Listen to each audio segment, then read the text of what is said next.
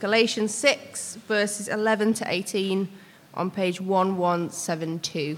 See what large letters I use as I write to you with my own hand. Those who want to impress people by means of the flesh are trying to compel you to be circumcised.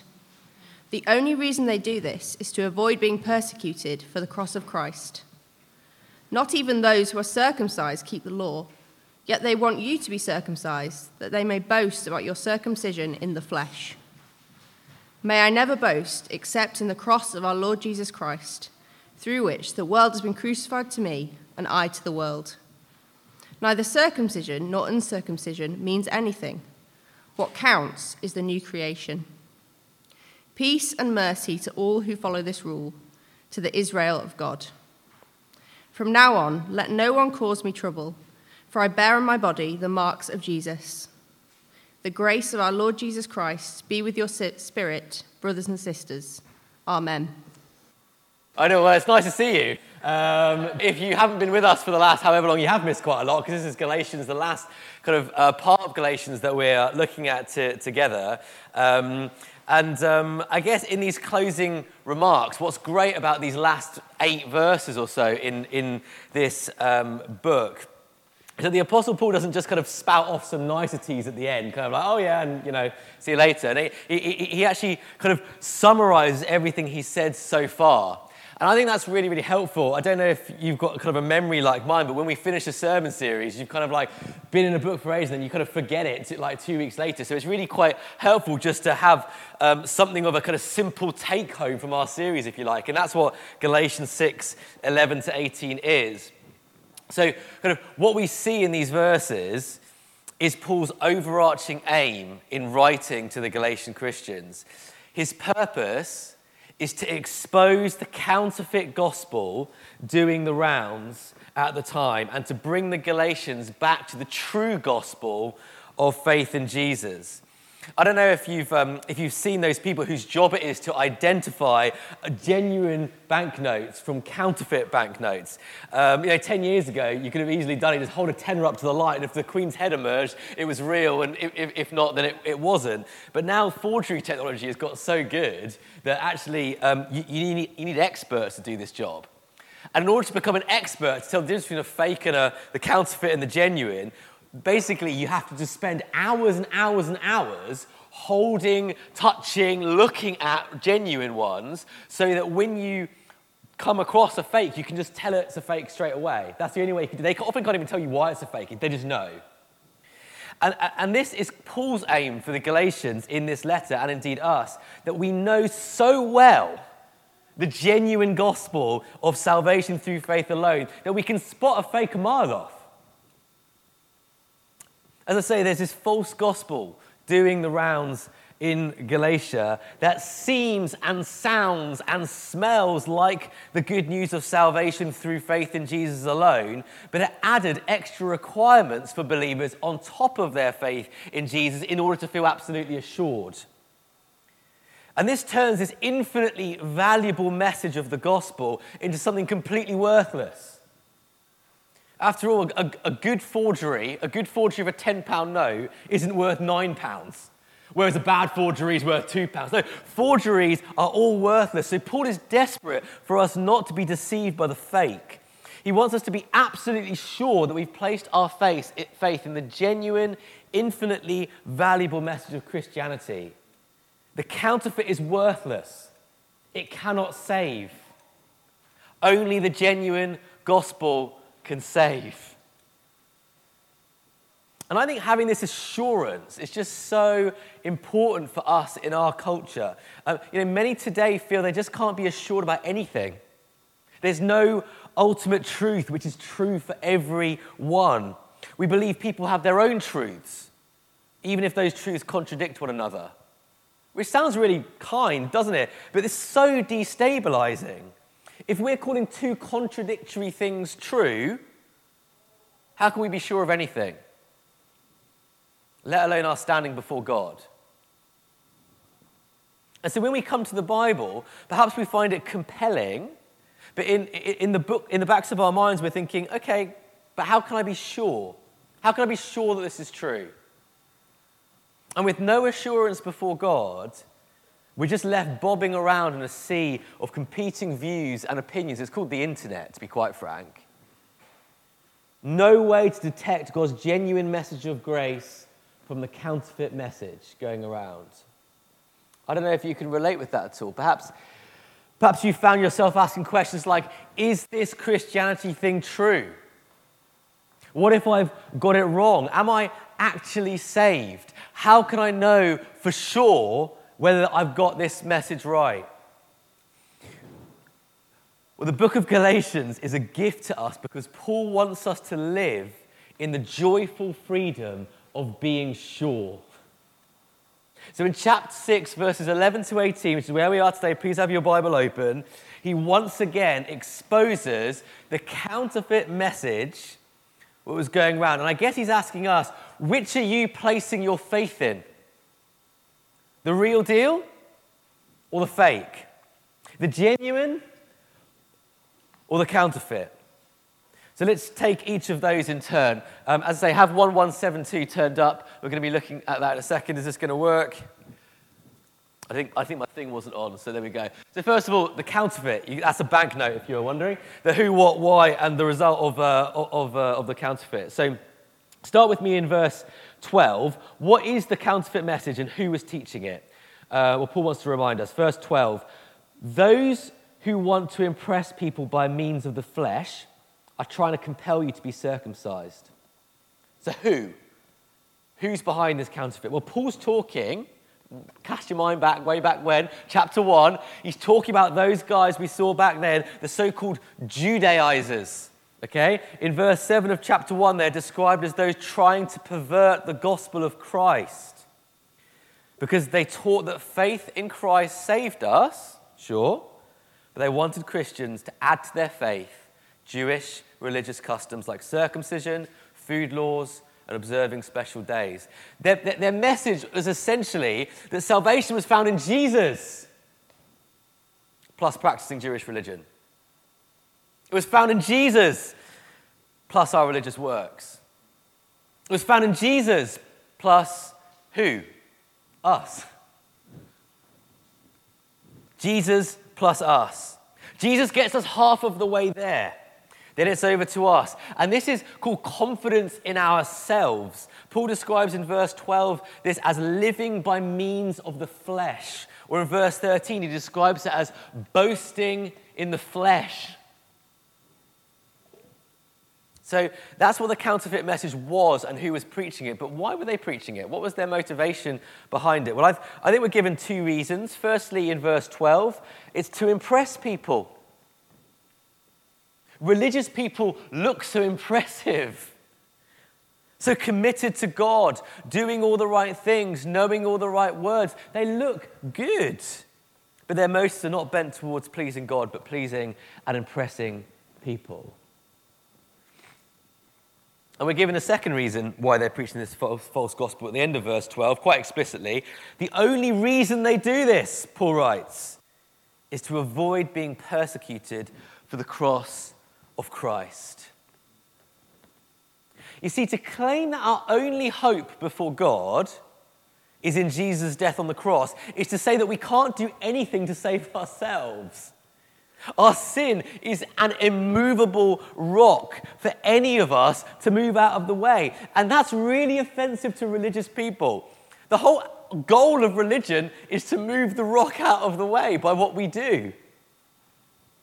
You know what? It's also offensive for non religious people who tend to think of themselves as pretty good. I, they don't think there is a rock, no rock to move. We're probably most like the Galatians.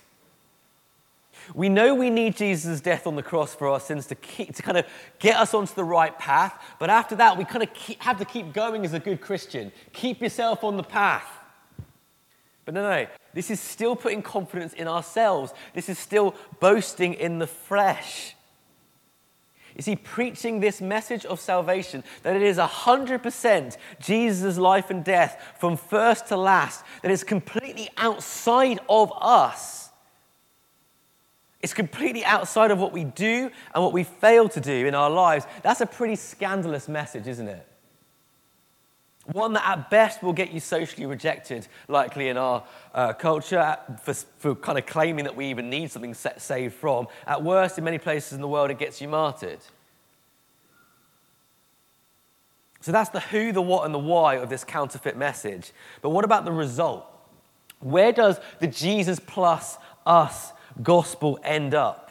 Well, look at verse 13. Not even those who are circumcised keep the law, yet they want you to be circumcised that they may boast about your circumcision in the flesh. Essentially, Paul is saying this trying to keep the law as a way of salvation doesn't work quite simply because we don't keep it. It'd be a perfectly good means of salvation if we did, or if we could. Circumcision might be the external sign of being a lawkeeper, but obedience is a matter of the heart. And here we see that these guys' hearts, who are proclaiming this message, are wholly unchanged. Why? Because they're doing it in order to get converts to this counterfeit message. It's all about me. Look how great I am. Look how many converts I've got. Their hearts are completely unchanged by their message, by their gospel. It's counterfeit. You see, trying to keep the law or boasting in the flesh, putting confidence in ourselves, however we phrase it, it saves us from neither the punishment of sin nor the power of sin in our lives. It gets us nowhere, unchanged and still facing the judgment of God. It's, a, it's just a fake gospel. one that parades around as good news when really it's completely worthless. Indeed, it's, it's dangerous. And we mustn't read Galatians and think, oh, that was an issue that was going around back then. That was a, an issue way back when. It's kind of restricted to that time.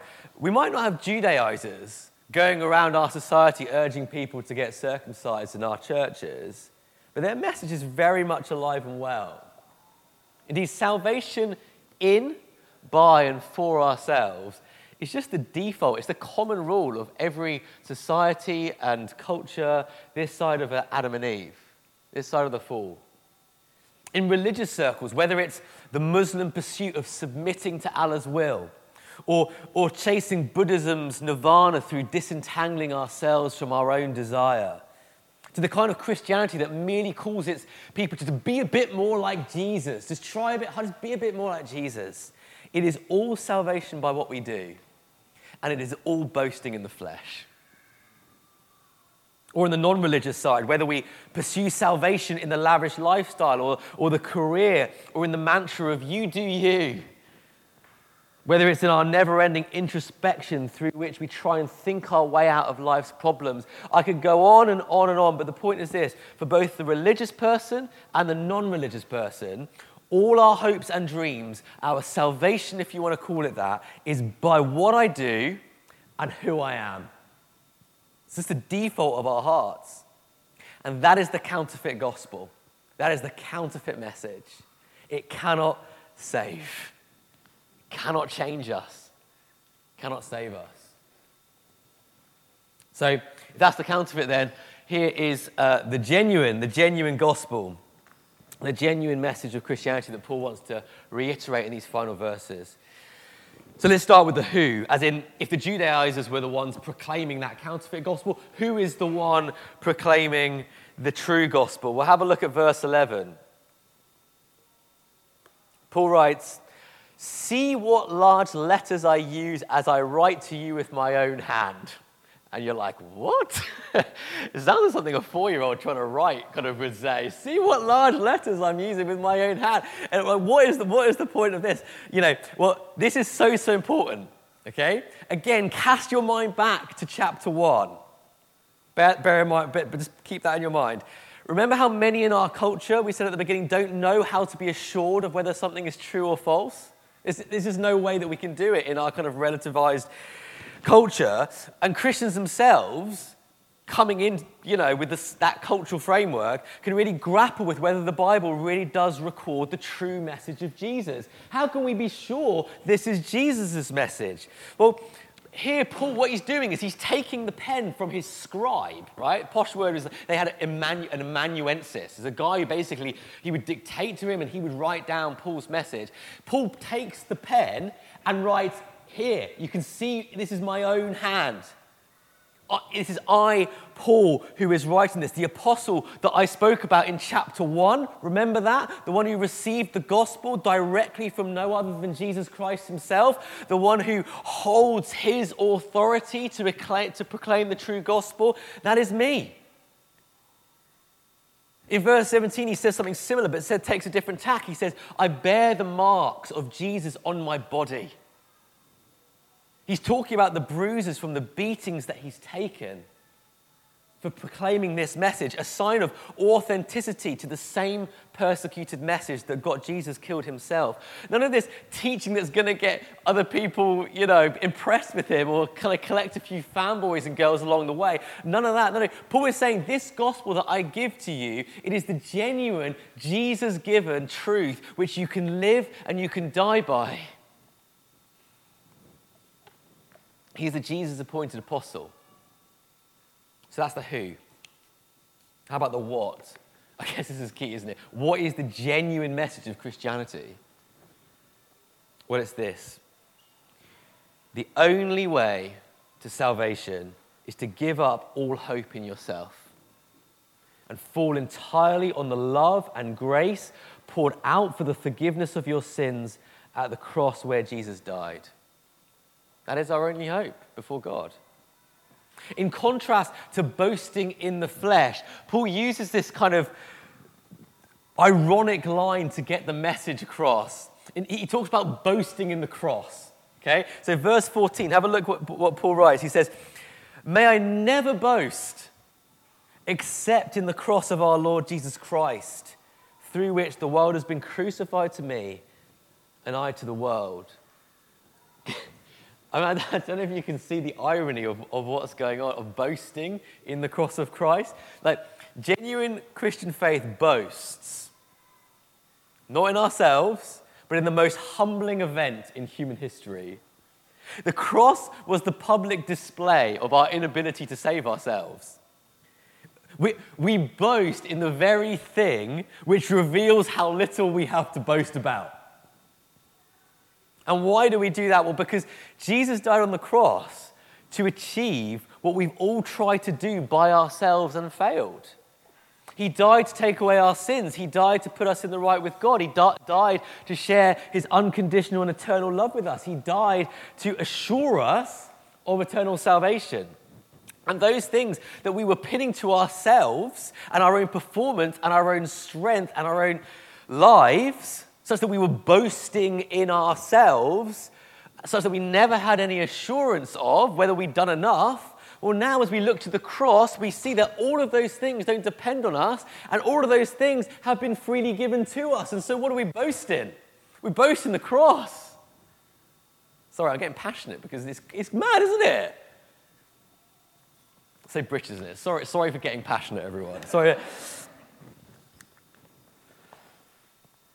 So we receive them as gifts of faith in Jesus. But we don't just receive it from him, we boast in Jesus.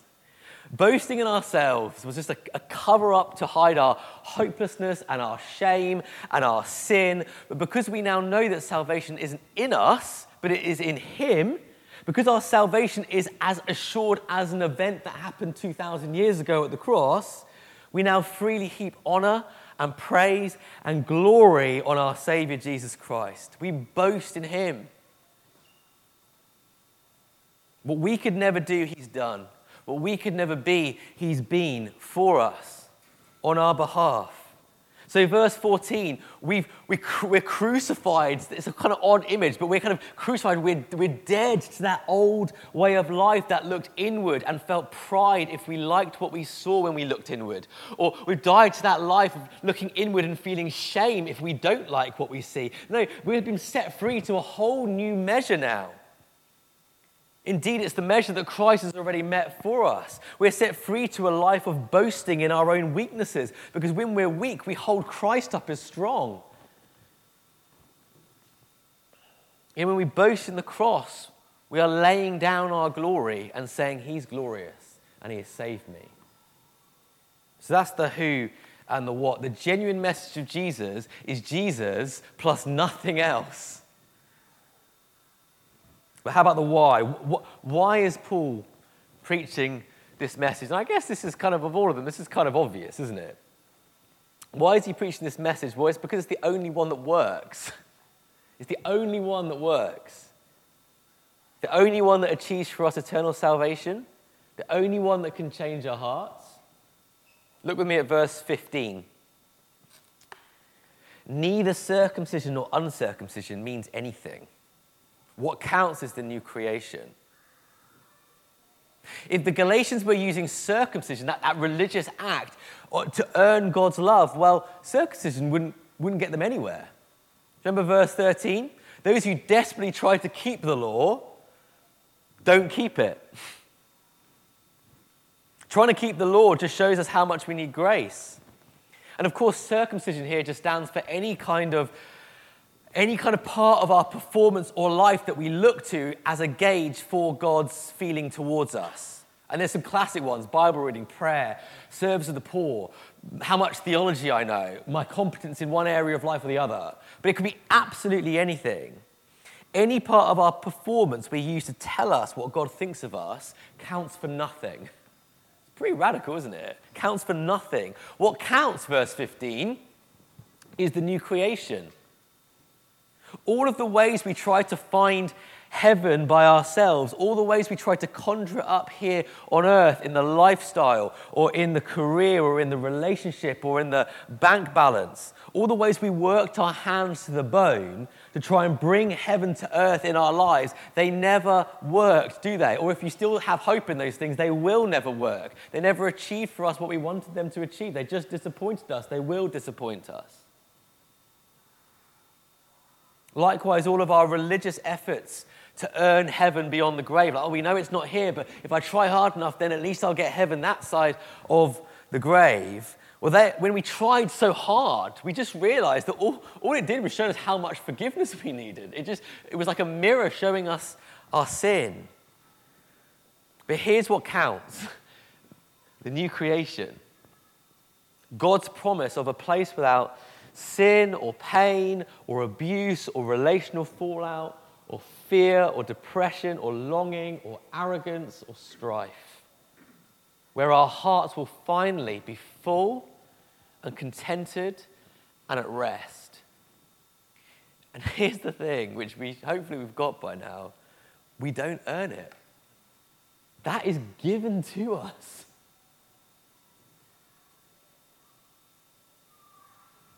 And it's only when a human heart locks onto the fact that this is a promise for them, that it's genuinely coming on the other side of the grave or when Christ returns. It's only when we truly believe that that we stop looking inwards to ourselves to see if we've got it deep down inside of us to get ourselves there. And we turn outward to Him, wanting now nothing else but to serve Him and to serve others. You see what's happened there? It's been a complete heart change.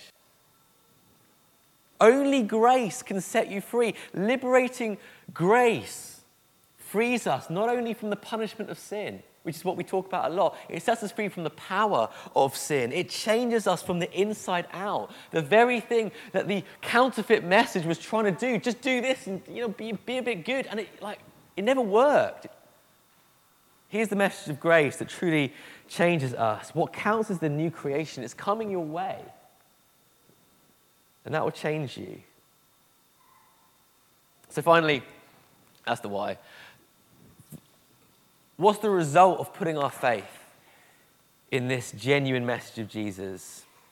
See, it's not that we have to wait until the new creation for it to have any kind of bearing on the here and now. No, no. Verse 16, two words peace and mercy. To all who trust in Christ, the true people of God, that's what it means by the true Israel of God. He's, he's having a bit of a joke there. You can ask me about that afterwards. But the true people of God, the true Israel, there's no more striving to be good, to be good enough. There's peace. Because there's mercy. There's mercy for you. This is calm, a settled peace, a a profound hope in what's coming. So, this is the genuine gospel. Do you know what? It's the only gospel. Again, remember chapter 1? He labored that point so much. It is the only gospel. Verse 8 of chapter 1 if we, this is Paul, if we or even an angel from heaven should preach a different gospel other than this one we preach to you, let them be under God's curse. And be assured, this is the real deal. It's the real thing, it's the genuine. So, as we close our time in Galatians, let me just put it to you really frankly. This morning, each and every one of us in this room, no matter who we are or who we aren't, or who we, what we've done or what we've not done, can have a 100% assurance of God's unfathomable love, His eternal and unending favor, His righteousness, His fatherly care, and His eternal promises. Because it doesn't depend on who you are, it doesn't depend on what you've done or what you're currently doing, but on who He is and what He's done for you. Can you imagine the genuine freedom of knowing 100% that the God of the universe is smiling down on you right now? The one who beckons you as his child to come and talk to him in prayer. The God who is perfectly ordering every circumstance, every relationship, every pain in your life to draw you deeper into this fellowship which he's won for you at the cross. The one who knows your suffering intimately because he himself suffered in Jesus Christ for the joy of calling you his daughter or his son. Can you imagine the liberation of walking out of this building this morning with the full assurance that no matter what happens in your life, no matter the ways that you're going to mess it up or keep it together, no matter what happens, that God's perfect new creation is the home to which you are destined? Wouldn't it just be what dreams are made of? I think there's a good reason why it's what dreams are made of. It's because what we were, it's what we were made for. That's why we dream about those things. Brothers and sisters, can you see the immeasurable value of this genuine, God given, Jesus bought gospel of grace? If you can, the obvious question is simply have you turned your back on finding grounds for hope in your own strength, your own performance, your own life well lived? Have you given up that boast and turned to the Lord Jesus Christ, whose cross is enough to do everything that you can't do for yourself and be for yourself? Is He your boast?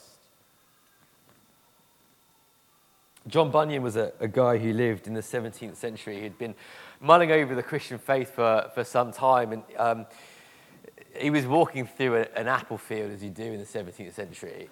Um, uh, and and, and this, this scandalous message of grace just came into his life. He just, he, just, he just landed in his life with a thud as he was mulling it over. And his retelling of it gets the heart of what we've been saying all through the Galatians series. So I'm just going to end with, with a, a lengthy paraphrase of what he says. He says, One day I was passing through a field with some, uh, with some things weighing on my conscience. Suddenly, this truth fell upon my soul.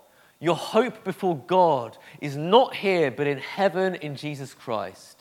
Wherever I was or whatever I was doing, God could never say of me that I lacked his perfection because it was always right in front of him, in his Son, sitting at his right hand. In that moment, I saw that it was not my right frame of heart that made me better before God, nor my bad frame of heart that made me worse. For God's acceptance of me was not in myself, but was in Jesus Christ, who is the same yesterday, today, and forever. Now did not my chains fall off, and I was free. Indeed, I went home rejoicing for the grace and love of God. What's going to make you go home rejoicing today? Isn't it this? Isn't it this? Your perfect standing before God the Father is not in yourself, but it is in Jesus who never changes. This is the genuine message of the gospel which liberates. Chapter 5, verse 1 Stand firm then, and don't let yourselves be burdened again by a yoke of slavery, by that counterfeit gospel that we all tend to believe. Don't do it. So he finishes verse 18 with the only way to finish the grace, the grace, the undeserved kindness and mercy of our Lord Jesus Christ be with you, be with your spirit. Amen. Heavenly Father, we um, just thank you so much, Lord, for the fact that you have recorded in your word the genuine message of gospel of the gospel of grace.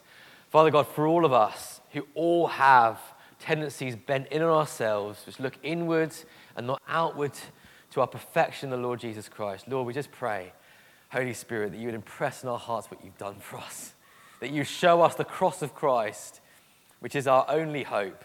And not only that, the hope that truly changes us and truly gives us everything our hearts long for. Lord Jesus, we praise you and worship you. Lord, we boast in you this morning. Amen.